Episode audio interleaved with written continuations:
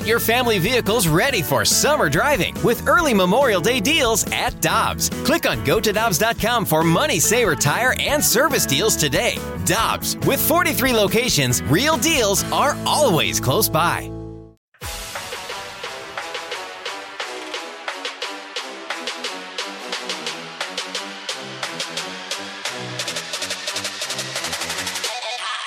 With Alex and T-Bone on BK, happy to be joined by John Denton, the Cardinals insider for MLB.com, joining us via the 101 ESPN hotline. Uh, John, let's start with the obvious. Last night, you saw two potential Cardinals targets for this offseason, both of whom had really good outings. Sonny Gray, five innings, zero earned runs, had six strikeouts in those five innings. And Aaron Nola goes seven, gives up no earned runs, but it was just the three strikeouts, but seven scoreless. I mean, nobody's going to argue with that.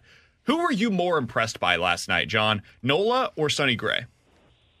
Uh, you you know, BK, uh, uh, Sonny Gray has really good stuff. I mean, his it's weird to see him later in his career. His stuff seems like it's getting better. Uh, but for my money, I, I like Nola.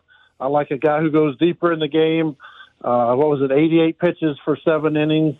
Uh, he only had three three strikeouts, but he only allowed three hits. Uh, Aaron Nola is a big game pitcher. You know, the Cardinals saw it last year in St. Louis, and the Marlins got to see it last night. Uh, Nola's the guy. You know, he, he's he's a little younger. Uh, I just like the way he steps up in big games. Uh, I, w- I would side with Nola in that. Is that concerning though, John? If the Cardinals do go down that path where they say Nola's our top dog, let's go throw the money at him to bring him in as our number one, to where you're not bringing in the swing and miss stuff that Oli Marmol spoke of. Yeah, you know, uh, definitely swing and miss is more valuable now. Now that you, you know, you can't shift completely. Uh, you know, it's it's put more of an emphasis on swing and miss. Yes, I agree, uh, but I, I like the fact that that Nola's two years younger. Um, you know, I, I just think he's a big game pitcher. I mean, he's he's a guy who set all kind of records when he was in college at LSU. He's been a big game pitcher his whole life. I just like the way that guy you know, he always steps up. You can count on him. You know, maybe he's not blowing the other side away, but you know what? He's not giving up a ton of runs either. I, uh, the Marlins had actually knocked him around pretty good this season, uh, but but to do what he did again last night in a big game was impressive, and I I think the guy's an absolute stud. John, I think as you look around Major League Baseball right now, there's a lot of teams that are going into the offseason with uncertain futures, and a lot of teams that feel some urgency to make decisions where they're trading pitching for hitting. And the Cardinals, as we know, have a lot of hitting to offer other teams. Like you look at the Padres, I don't know what their plans are going into the offseason, but I would assume they're going to try to kind of reshape that roster. I would assume that the Marlins are going to be looking for some kind of offense. The Mariners, it's the same thing. And it sure seems like the Blue Jays, according to some of the reports that are coming out, will be in that situation as well, where they're trying to kind of remake their roster. Do you think the Cardinals are well positioned to make a hitter for pitcher trade this offseason, John?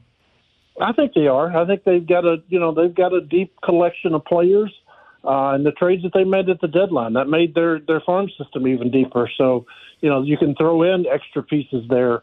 Uh, you know they they have a Tommy Edman who can play multiple positions. They have a Brendan Donovan, even a Thomas Saggese down in the minor leagues, guys who can play three or four positions. Uh, those those are going to be uh, you know, those those are going to be pieces that that other teams want. Uh, they, you know, they have outfield talent. They have they have hitters to trade from. That definitely, you know, the lineup is their strength, pitching is their weakness. That's you know, no breaking news there. But you know, they're going to try to take some of their bat, including the ones that they added at the trade deadline in the minor leagues, and, and use them to acquire pitching. Uh, it, uh, you know, these teams with excess in pitching, sometimes I wonder why would you ever trade pitching? Like everybody in baseball needs pitching. Why would you ever trade it? Why would you ever even you know take less than money than than market value? Because everybody out there needs pitching. If they go down that path, John. Uh, are they able to accomplish fixing the pitching of trading from their offense and still keeping a very impactful offense? Uh, you know, I asked Oli Marmol that exact question, and he said he thinks they will be wise in, in how they trade. But, you know, we all know that the Cardinals are going to call and offer X, but the other team's going to be like, don't call back until you're willing to trade Nolan Gorman. Yep. Don't call back until you're willing to trade Masyn Winn or Jordan Walker. You know, it, it's going to be a short conversation. And Cardinals fans need to realize now it, this is going to be a painful off season whether it costs them a ton of money in free agency or a ton of value in, in players, this is going to be a painful, costly offseason. Uh, you know, teams are going to say, don't call us back until you're well, willing to put Nolan Arenado or Nolan Gorman in a trade. And, and you know, they're going to struggle. They're going to struggle and have to go back and forth on whether to do that or not.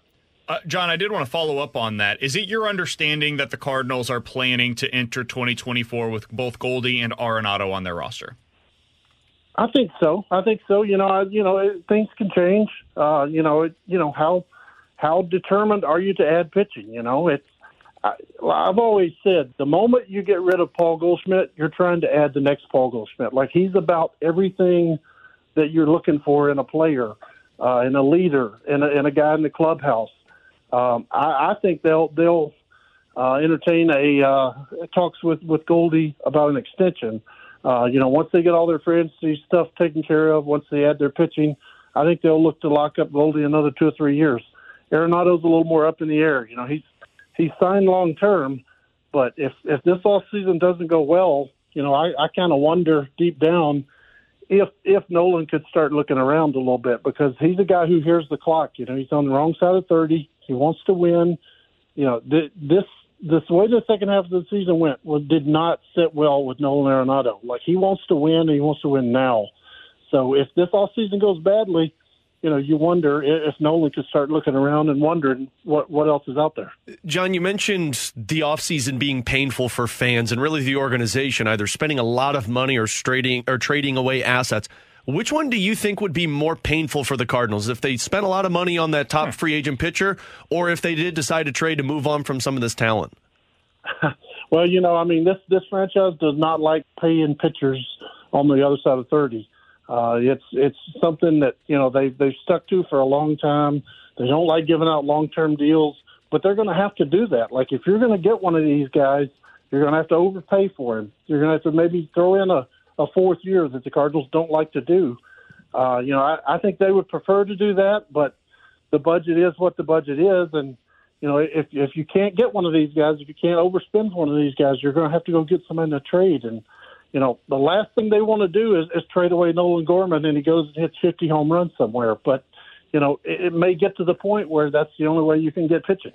John Denton is our guest here on 101 ESPN for just another couple of minutes. You can find his work at cardinals.com and you can follow him on Twitter at John Denton555. John, we were listening to Brad Thompson on with the Fast Lane. I think this was last week, if I'm not mistaken, and he was talking about the future of Willson Contreras here in St. Louis. And he said, listen, this is not based on like reporting or anything, but just based on the comments that we've heard publicly, even towards the middle of the season that he wonders if the Cardinals will have another conversation with Contreras about either moving to the outfield slash DH or what, what that situation is going to be with him in the offseason. John, you're around this team every day. You talk to Ollie on a regular basis.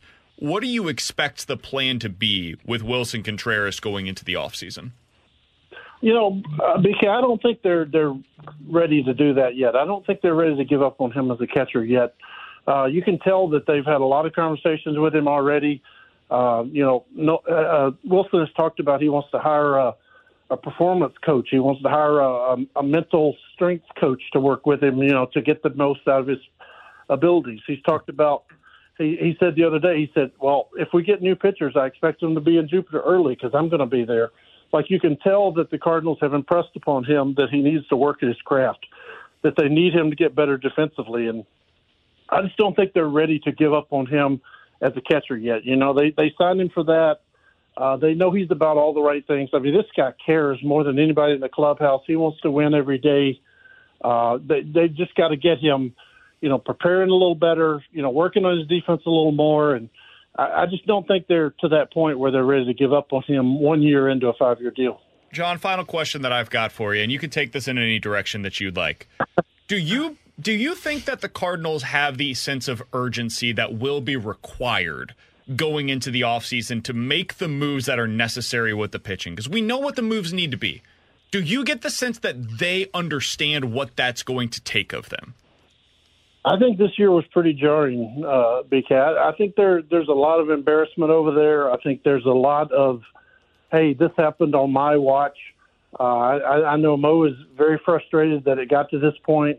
I know Oli Marmol is very driven to, to get this thing turned around. You hope that after sitting and watching 162 games of that, that that that ownership realizes that the model needs to change, that you're going to have to spend a little more money, you're going to have to overpay for some guys. Uh, you hope that the pain from this off season sets in, and you know, from everybody I've heard with with the organization, they're highly motivated. They know what has to be. They know what has to be fixed. They know what they have to change. But now you gotta you gotta have the resources to do it. Uh, you know, there, there's a lot of embarrassment over there that they let this thing, you know, fall off a cliff. 15 years in a row of winning records. I mean, worst record in 33 years. Last place finished for the first time in 33 years. There's a lot of embarrassment and, and upset feelings over there. They just need the resources to go do what needs to be done.